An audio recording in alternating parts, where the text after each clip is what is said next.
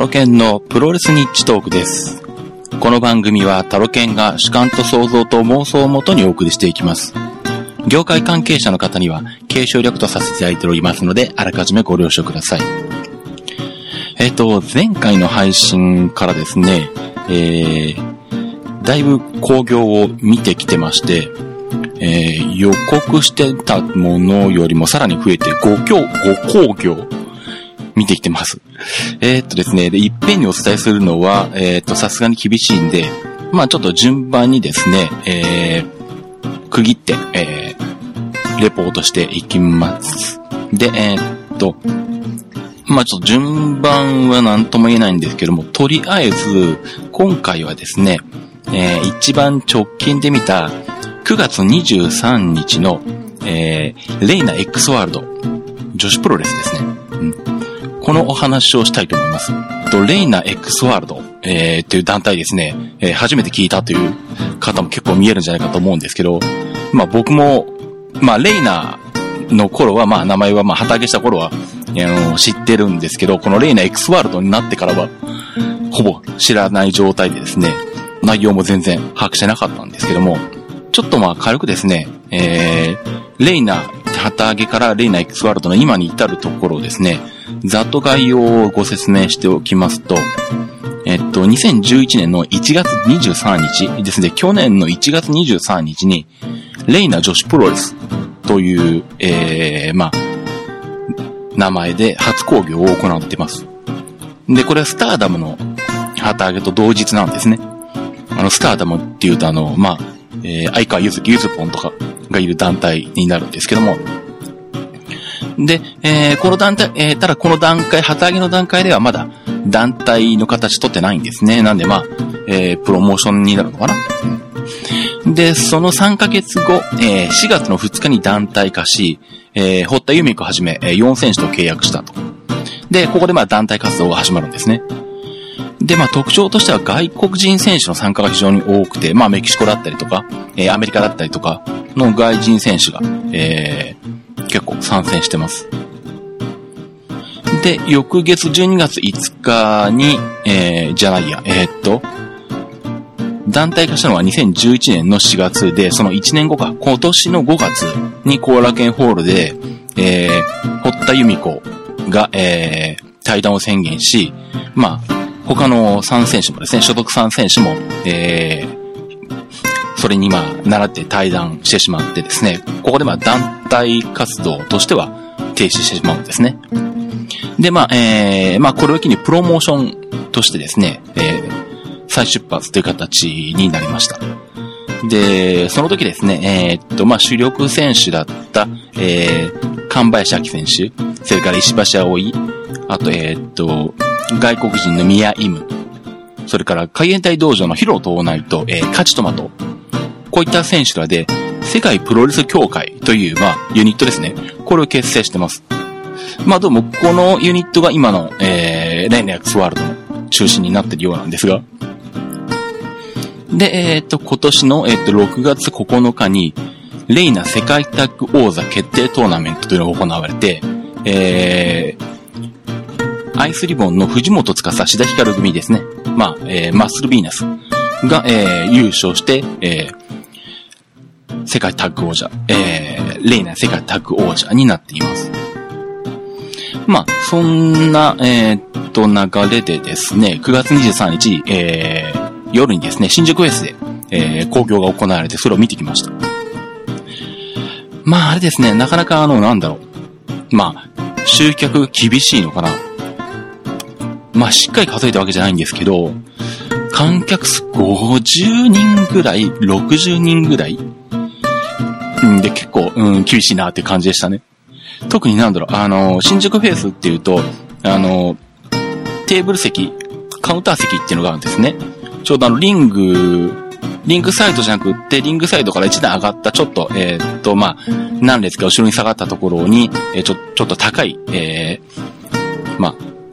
場所があって、そこにこう、デスクが、えーぐるっとリングを取り囲み置いてあってですね、そのデスクに座れる席っていうのがあるんですね。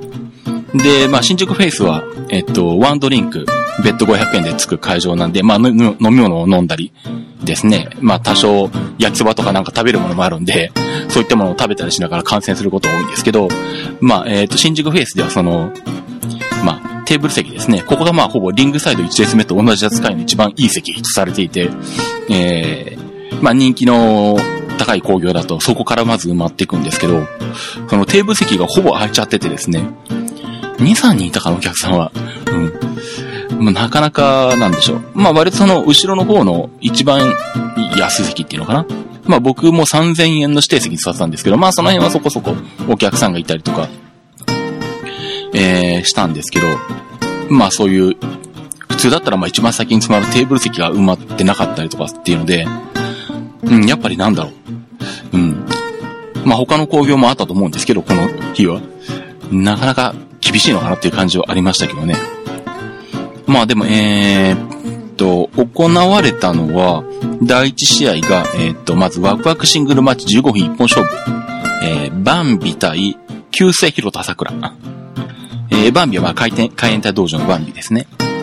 で、旧世広田桜というのは、えー、っと、まあ、この番組を、えー、聞き続けていらっしゃってるリスナーさんであれば、まあ、聞いたことはあるかなと思うんですけど、えー、っと、まあ昔長内草が立ち上げたガイアジャパンでデビューして、えー、っと、途中からあの、なんだ、まあ、どちらかというとコミック系に走った、えー、選手ですよね。いろんな選手のいろんなコスコスプレをしたりとかですね、あの、笑いを取りながら試合を進めていくタイプなんですけど、まあそんなこと言いながら、昔長内草とあの、チームエクセントリックだったかなタッグを結成した時は結構あの、勝率が高かったりとかして、ちゃんとやれば強いんじゃないかって話もあるんですけどね。まあ、えっ、ー、と、そんな広田桜がですね、まあ一回引退して、去年ぐらいに DDT 系のユニオンで復帰して、まあそれからずっとフリーなのかな今は多分。フリーで選手活動を続けてるんですけど、どうも最近この広田桜が結婚したらしいんですね。で、結婚を機に、えー、リングネームを、旧姓広田桜と。旧姓の後に中黒が入るんですが、旧姓広田桜と改めたので、今のリングネームは、旧姓広田桜です。で、えー、っと、着てきたのをコスチュームの背中に大きく漢字で人妻って書いてあって、観客席から人妻って、あの、掛け声がかかってたりとかですね。あの、リングでえっ、と、コールされた後ですね、えー、T シャツをですね、脱いであの、それをこう非常にこう、えっ、と、正座して丁寧にこう、折りたたんでですね、あのいかにもタンスにしまうかのごとくですね、洗濯物をタンスにしまうかのごとく、えっ、ー、と、綺麗に折りたたんでですね たりとかして、うん。さすが人妻とかに声がかかっててですね、うん、ちょっとこの人妻キャラ面白いなと思いながら見てたんですけど、えー、まあ、そその広田桜と、まあ、バンビが対戦したカードで、えー、っと、特にこの広田、広田桜がですね、えー、っと、プロレスに復帰した頃まで、結構なんだろう、演劇をやってたのかな？今もやってるのかな？役者として結構演劇をやってたらしいんですね。で、多分そのせいだと思うんですけど、もともとあの、喋りとか、お笑いをとって試合を進めるスタイルが、さらに演劇調になってですね。まあ、えー、っと、喋、喋って、えー、っと、ほとんどあの、何動かずに話が進んでいくとかですね。話しているかなんでしょう。試合が進んでいくっていうのもですね、結構あったりするんですけど。まあでもあの、なんだ、実は多分ちゃんとやれば結構なセンスを持っていると思うんですね。あの、トップロープは、こう、歩く、拝み渡りとか普通にやりますしね。拝み渡りでバックとかしますからね。大体その後あの、落ちて笑いを取るっていうことがパターンなんですけどね。まあ、そんな、あの独自の世界を持った広田桜で、まあ、バンビもあの、なかなかあの、どう、あの、絡んでいるのか困ったりもしてたんですが、まあ、試合結果は、えっと、シャイニングウィザードでバンビが上げと勝っていますね。はい。で、その後に行われたのがですね、ワールドスリーウェイマッチ20分一本勝負で、ジョナサン、違う違う、えっ、ー、と、ジョナトン・パタ対、ヘイリー・ヘイトレッド対、ばってん多摩川。ジョナトン・パタがフランスらしいです。で、ヘイリー・ヘイトレッドはまあアメリカの女子プロレスラー。いや、ごめんなさい。ジョナ、ジョナサン、ジョナトン・パタは男です。で、ヘイトリ、ヘイリー・ヘイトレッドはアメリカの女子プロレスラーですね。で、ばってん多摩川は、えっ、と、過去 USA って書いてあります。まあいいや、その辺はで、このジョナソン、ジョナトン・パタもまあ初めて見たんですけど、えっと、まあ、め、めちゃくちゃ普通の、あの、男子のプロレスラーですね。割とあの、真面目にこう、淡々と試合をしようとするキャラクターでまあ、えっ、ー、と、その中にばってん多摩が入ってですね、あの、相手にされなかったりとかして、まあ、まあ、だいたい予想通りの展開だなってところなんですけども、最終的には、えっ、ー、と、ヘイリー・ヘイトレッドが、ばってん多摩川にラリアットからの片エビ固めで勝ってるのかな、はい、えー、っと、で、まあこのヘイリー・ヘイトレッドなんですけど、最近割と、えー、女子プロレスの世界では名前を聞きます。で、簡単にちょっとその、えー、っと、まあ、略歴というのかな。どんな選手なのか、これも紹介しておきますと、えー、っと、デビューが2002年。だからちょうど10年前か。えー、っと、インディアナ州 IWA アリーナで、えー、レイシー、んレイシー、レインとの 3way マッチでデビューと、まあ、ウィキペディアでは書いてあります。えー、っと、まあ、基本的にはウィキペディア読んでるんですが。で、どうもですね、トレーナーが、あの、ベイダーらしいですね。あの、ビッグバンベイダーにプロレスの教えをこうたようです。で、まあ、えっと、デビューした後は、えっ、と、インディー団体の AIW ですね。アメリカの団体ですけど、まあ、高校主戦場として活躍したと。でデスマッチをやったり、えー、男性レスラー、相手との試合もやり、まあ、チャ、えー、チャンピオンにも君臨したりしたと。で、えっと、5年経って2007年5月に、マケヘンで初来日。マケヘンっていうとあの、昔 DTT にいた橋本智彦が主催していたプロデュース工業で、まあ、橋本智彦は、えっと、ビッグバンベイダーが来日してた頃に、あのー、まあ、えっとなんだ、対戦相手というか練習相手をやっていたんで、まあ多分その関係で、えっと、橋本友彦ベイダーラインで、多分、このヘイリー・ヘイトレッドが来日したんでしょうね。で、そこで紫雷イオとやって、えっと、勝ってますね。で、次の2008年に TLW 世界女子王座を紫雷イオと争って、えー、王座獲得と。で、さらに翌年の2009年に、えー、っと、ビッグバンベイダー、プロデュース工業であるベイダータイム4。ここでカナと、えー、っと、AIW 王座戦を戦って勝っていると。なかなか、戦績はいいですね。で、えー、っと、2010年ぐらいから JWP に出ていて、えー、っと、米山かおりと、えー、っと、対戦したと。で、その時に、米山の持っている JWP 認定無差別級王座と、それから自分自身が持っている二冠王座をかけて三冠戦をやったと。えー、まあその時は引き分けで、まあ、えー、王座統一にならなかったですね。で、その後に米山香織と組んで、えー、初代 TLW 世界女子タッグ王座を獲得していると。どうもその頃から米山とずっとタッグを組んでたようで、えー、っと、デイリースポーツ認定タッグ王者に、えー、挑戦したり、まあ、タッグリーグザベストにも参戦してると。で、えー、っと、JWP シングルトーナメントの J1 グランプリ2011に参戦して決勝まで進んでレオンと対戦して、えー、っと、自分自身が持つ TLW のタイトルと、それから AIW のタイトルタイトルと、それから、えー、っと、当時レオンが持っていた、えー、JWP 認定無差別級王座の3冠もかけられたと。で、えー、これは、えー、っと、ヘイリー・ヘイドレットが勝利してですね、トーナメントに優勝するとともに外国人として初の JWP 認定無差別級王者に、えー、君臨しているということで、なかなかすごい経歴になってますね。うん。で、三冠王座として、えー、GWP で防衛した後、えー、アメリカ、シマーとか AIW に参戦して、AIW では JWP 王座を防衛してると。なんとアメリカで JWP 王座戦が行われてたんですね。うん。これ自体が驚きなんですが。で、えー、っと、去年11月に再来日して、えー、っ、JWP2 冠タッグ、えー、選手権者の、えー、春倉、えー、春山佳代子、倉垣翼組と、えー、自分が、えー、春山じゃないや、えっ、と、米山と持っていたタッグベルトをかけた三冠、タッグの三冠王座統一戦を行って、えー、それに勝利して、えー、タッグの三冠チャンピオンにもなり、で、シングルの方も三冠持ってんで、その年六冠王者になっていた。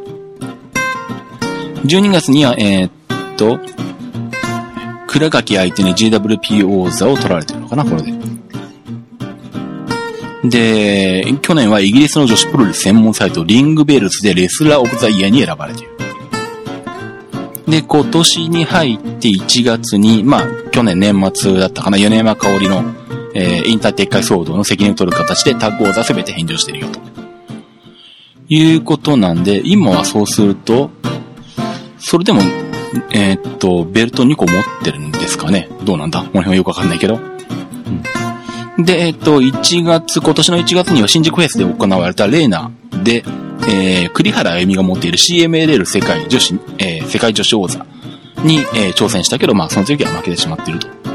いうようなことで、えー、なかなか、えー、JWP、日本では JWP を中心にして、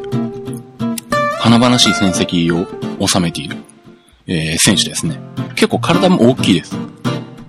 で、年齢28ぐらいだったかなうん。なんで、うん、まだまだこれから活躍してくれそうな感じですね。まあ、えー、そんなヘイリー・ヘイトレッド選手が出たのは第2試合。で、その後第3試合が、えっ、ー、と、アイスリボン提供マッチで、えっ、ー、と、タッグマッチ、えー、藤本司、志田光組対、成宮真希、新田猫子組。えっ、ー、と、藤本司、志田光組は、まあ、さっきも、えー、言いましたように、えー、レイナのタッグベルトを持っているチームですね。マッスルビーナスですね。で、えー、っと、まあこれ、藤本司がビーナスシュートで成宮真希から、えー、フォールを取ってるんですけど、まあなんでしょう、アイスリボンの、えー、っと、タッグマッチは、まあ非常に安定感があってですね、えー、安心して楽しめますね、やっぱり。うん、で、あとなんでしょう、新田猫を初めて見たんですけど、新田猫ってまあ、普通に感じで新田は新しい田んぼの田で、猫は、あの動物の猫っていう字の下に子供の子をつけて猫なんですけど、あのキャラが立ってて好きですね。あのまあ、名前からも思いつく通り、もうそのまま猫キャラです。猫耳をつけて、猫の尻尾もつけて、えー、普段からニャーと言いながらこう喋るみたいな感じなんですけど、なかなかあの動きも良くてですね、まあ割と小柄な方なんですけど、あのー、猫のイメージぴったりに動ける選手ですね。うん。もうちょっとあの、なんだろ、いろんなとこに出てきて欲しいなって感じがしますね。うん。まあ、えー、っと、そんな感じで、アイスリボンの提供マッチがあって、で、その後セミファイナル、えー、スペシャルタッグマッチ30分一本勝負。えー、神林秋、ミニトマト、ウィズプチトマト、対、えー、チェリー、クレイジースター組。えー、っと、神林秋選手。え、っと、リングネームがいっぱいありまして、えー、っと、マスクを被っているときは、ラ・マルクリアーダ。で、えー、まあ、ここでは、えー、漢字で神林秋、神林って上に林って書くんですけど、あと、えっと、名前だけの秋ってリングネームで出ることもあるんですね。その場合は、お、あと、アルファベット AKY って書くんですけど。まあ、えー、まあ、そんな、えっ、と、神林秋選手。まあ、どうも、例の X ワールド、うん、この神林秋選手が中心になって、え今動かしてるのかな？選手の中では。まあ、チケットも、あの、神林秋選手とお願いしたんですけどね。えっと、割と姉御肌っぽいキャラのようですね。うん、あの結構男子レスラーなんかもこう、あの、親分的な感じで、えー、接してる選手なんかも多いみたいで。えー、っと、まあ、この神林明選手、今 TLW インターナショナル女子シングル王者だそうです。で、その神林明選手と組んでいたミニトマト、それからウィズプチトマトなんですけど、えー、っと、なんだ、すごい体が、身長が低くって、えっと、トマトの、えっと、マスクを被ってる、まあ、マスク、マスクマン、マスクウーマン。マスクウーマンだな、えっと、ミニトマトはマスクウーマンだと思います。えプチトマトは多分マスクマンだと思います。えっと、まあ、例えてみると、まあ、ミニトマトは非常にこう、あの、ミクロ選手を思い浮かべるような、えー、感じですね。で、プチトマトの方は、えっと、プリティ太田を思い浮かべるような 浮かべさせるような、まあ別にいいか、あの、ウィキペディアにそのまま書いてあるから別に言ってもいいんだろうけどね。うん。えっと、ミニトマトは、えっと、多分ミクロ選手で、プチトマトはプリティオータなんですけど、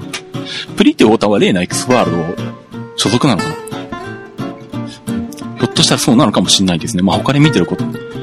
見たこともね、ほとんどないですけど。あの、びっくりしたのは、その、ミクロが入ってるミニトマトと、プリってオータが入ってるプチトマトの、あの、身長とかぴったりで もうなんか体格ぴったりじゃんと思ってコンビとしてですね、これほど絵的にあの、何こういう非常に小柄の、えっと、体格で、えー、っと、でも、兄弟とか、でもなくて、男子女子性別も違ってんのに、こんなにあの、見た感じがしっくりくるコンビってのは初めて見たなと思ってですね。これでタランダにも行ってほしいなと思ったりしたぐらいなんですけど。まあ、えー、っと、まあ、そんな感じなので、えー、っと、まあ、神林明ミニトマト組には、まあ、プチトマトが、えー、っと、たまに介入してきてですね、うん、っていうような試合運びになるんですけどね。で、まあ、対戦したのは、まあ、ユニオンのチェリーと、あと、クレイジースターは、えっと、女子の、えっと、外国人選手ですね。えっと、マスクウーマンです。えっと、これは、うんと、ミニトマトのダイビングスタフットスタンプでクレイジースターからピンホールを取ってますね。で、まあこのミニトマト、プチトマト、それから、えー、っと、さっき言った、えー、っと、ヒロ、島内、カジトマト。まあ、カジトマトは今ちょっと怪我で欠場しちゃってるらしいんですけど、それから宮イム、神林焼えー、さん。この辺が世界プロレス協会なのかな？で、どうも、えー、っと、なんかわかんないですけど、えー、っと、多分大元はカジトマトのキャラクターなんだと思うんですけど、えー、っと、工業が終わった後もなんかあの、トマトのなんか曲に合わせてみんなで踊るみたいな感じで、なんかどうもこのトマトも一つの、えー、っと、レイナ X ワールドのカラーになってるみたいですね。うん、あの、非常にわかりやすいんで、あの、なんだろう。いいと思いますね。むしろなんだろう。こういう、まあもしあるんですけど、あの、こういう感じのこうキャラクターだったりとか、その、みんなで歌って踊って楽しい感じってのは、地方工業向けだなって気がしたんですよね。うん。なんでもっとなんだろう、あの、地方会場とか回れてそこで工業やって本当に一元さんで初めてプロレスを見る人とかにもこう、すんなりこう入っていけるような雰囲気でしかも楽しい感じができてて、うん。あとなんか地方工業をやるといいんじゃないかなって感じをしましたね。まあ、えー、っと、そういう感じでトマトキャラクターが出てきたセミファイナルがあって、で、その後、えー、っと、メインイベント。えー、っと、これが、レオン対シルエーターですね。シルエーターは CMLL の、えっと、女子選手です。で、これはルチャリーブレイ形式の3本勝負で時間無制限。3本勝負で行われてますね。まあ、シルエータ選手も初めて見るんですけど、えー、っと、まあよく動けますね。なんでレオンも、ね、もちろんすごく動く選手なんで、なかなかスピーディーな、えー、っと、見応えのある試合だったんですが、えー、っと、試合結果としては1本目が、えー、っっと、レオン選手がシルエータから4の字ジャックナイフで取ってて、で、2本目が、えっと、変形の横回転エビ固めでシルエータが取ってます。で、3本目が、えっと、キャプチュードバスターからの片指固めで、え、レオンが取って、まあ、レオンの勝ちとなってますね。で、まあ、さっきもちょっと言いましたように、その後、えー、マイクがあって、で、まあ、トマトの、えー、曲に合わせてダンスを踊るというですね。あのー、なかなかに、あの、最後はなんとなくハッピーっぽいような終わり方をする工業でした。まあなんだろう。なかなかね、団体がいろいろあって、しかも女子だってやっぱり、男子よりもさらにまあ、集客難しいところあるのかな、やっぱり。数で言うと。なんで、なかなか集客厳しいのかもしれないんですけど、うん、さっきも言ったように、多分あの、なんだろう、この辺のトマトダンスとかね、面白いですし、もっといろんな人に見てほしいし、見せられるような工業やってくれるといいなって感じがしますよね。イベント、お祭りのイベントとかね、そういうのの無料工業とかそんなにやると楽しそうな感じがするんですけどね。まあなかなか、えっ、ー、と、女子プロレス見る機会がないんですけど、まあ、うん、なるべく機会を作ってまた見たいと思います。えっと、まあ、そんな感じでですね、えっと、今日はレイナ X ワールドの、えー、観戦レポートをお届けしました。えー、っと、まあ、次回以降ですね、それ以外の工業ですね、まだ、えー、っと、見てきたのがいくつかあって、まあ、この9月23日の昼に、えー、めぐみ工業がありましたし、えー、その前に、えー、っと、また9月の頭に見た、クズプロの話もしなかったんですね。で、さらに、えっと、DFC、デスファイトコロシアムもあったし、えー、さらに、えっと、フリーダムスのゲンタロエイドにも行ってきたので その話もまあ順次していこうと思います。えー、まあなるべく早めに配信していきたいと思います。で、次の観戦予定として今決まってるのが10月の13日に、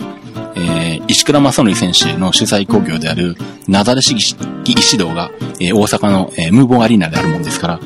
えー、それまでには他のレポートも、えー、やっていかなきゃいけないので なんとかこなしていきたいと思うんですが、とりあえず今日はここまでにしたいと思います。で、えっと、あとちょっとまあ宣伝をしとこうかな。えっと、まあ私、タロケンですね。あと本業は、えっと、Mac の出張設定とか修理とか、あとあのデータ復旧とかやってまして、まあ修理とかデータ復旧なんかは郵送で送ってもらって修理して送り返すっていう形とかですね、データ復旧も郵送で送っていただいてデータ復旧してお送りするっていうことをまあやってますんで、全国から、えー、そういった受付をしてるんですけど、まあその流れでですね、あの、え、っと、地元東海っていう会社がやっている携帯ショップ、え、ソフトバンクなんですけどね。うん。ソフトバンクの、えー、っと、まあ、紹介ってことができるようになってまして、このシズマックの方で、えー、配布している紹介カードを持って、え、っと、東海がやっている、え、東海モバイルショップがやっている、え、っと、ソフトバンクショップですね。まあ、看板的にはソフトバンクと書いてあるんで、見た目的には、あの、普通に見るとソフトバンクにしか見えないんですけど、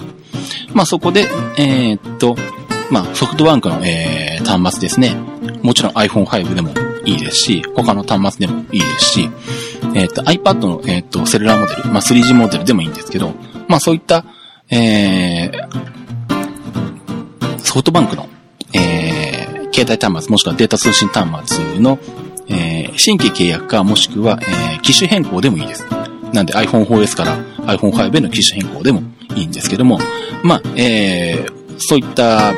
ことをされるときに、えシズマックの紹介カードを提出していただくと、シズマックの方から、えっ、と、3000円分の、特典を差し上げるっていうキャンペーンをやってます。えー、まあ3000円分のですね、iTunes カードを差し上げるか、iTunes 3000円分の、えー、まあ有名クレジットカード会社の、まあギフト券を差し上げるか、まあそれはご希望で、えー、希望されるものを差し上げるような格好になっています。で、この東海モバイルのショップがですね、どこにあるかっていうと、まあ、基本的には静岡県内中心なんですけど、静岡県内だったら東部も西部も含めてあるんで、浜松でも沼津でも伊東吉田店とかでもあるんですけどね。あと、えっと、関東にも2店だけありまして、えっと、埼玉県の埼玉宮原店、それから、えっと、神奈川の横浜戸塚店っていうのがあります。えー、ですね、まあ、その近辺の、えー、っと、埼玉にお住まいの方、もしくは神奈川にお住まいの方で、これから、えー、iPhone5 を、えー、新規もしくは機種変で手に入れるよとかですね。まあ別にそれ以外でも、あの、普通にソフトバンクの、えー、データ通信端末とか、携帯とかをこう機種変するよとか、新規契約するよっていう方がもしいらっしゃいましたら、あの、まあ、シズマックのホームページからでもいいですし、まあ、私、タロケン宛てに、うんと、メールフォームからメールいただくとか、ツイッターから